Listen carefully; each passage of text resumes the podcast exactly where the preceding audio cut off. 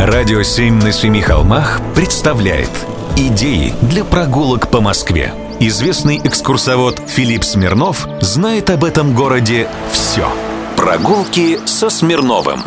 Здравствуйте, с вами Смирнов Филипп. Сегодня приглашаю вас на прогулку по самой, пожалуй, известной Московской улице К одному из самых старых на ней домов.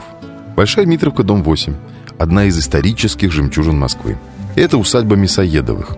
Они были первые известные владельцы этого здания, и по ним оно именуется и сейчас, хотя ученые полагают, что в дальней части двора могут быть палаты и более раннего времени.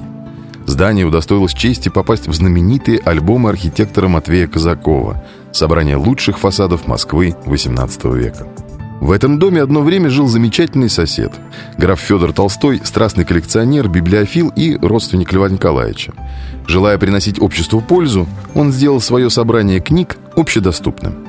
Коллекция книг потом была приобретена публичной библиотекой Санкт-Петербурга, а само здание было продано московской конторе императорских театров. Именно здесь разместили театральную школу.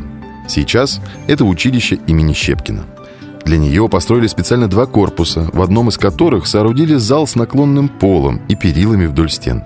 Некоторый прообраз современного театрального станка.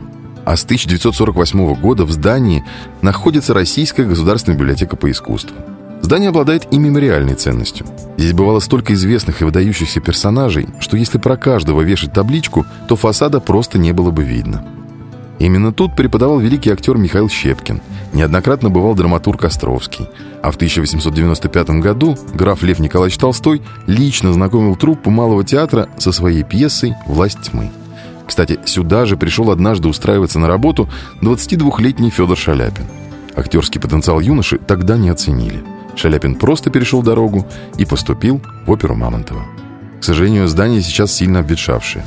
Был объявлен конкурс на его реставрацию – Будущим инвесторам сообщаю. Прослежу за ходом работ лично. Ваш Филипп.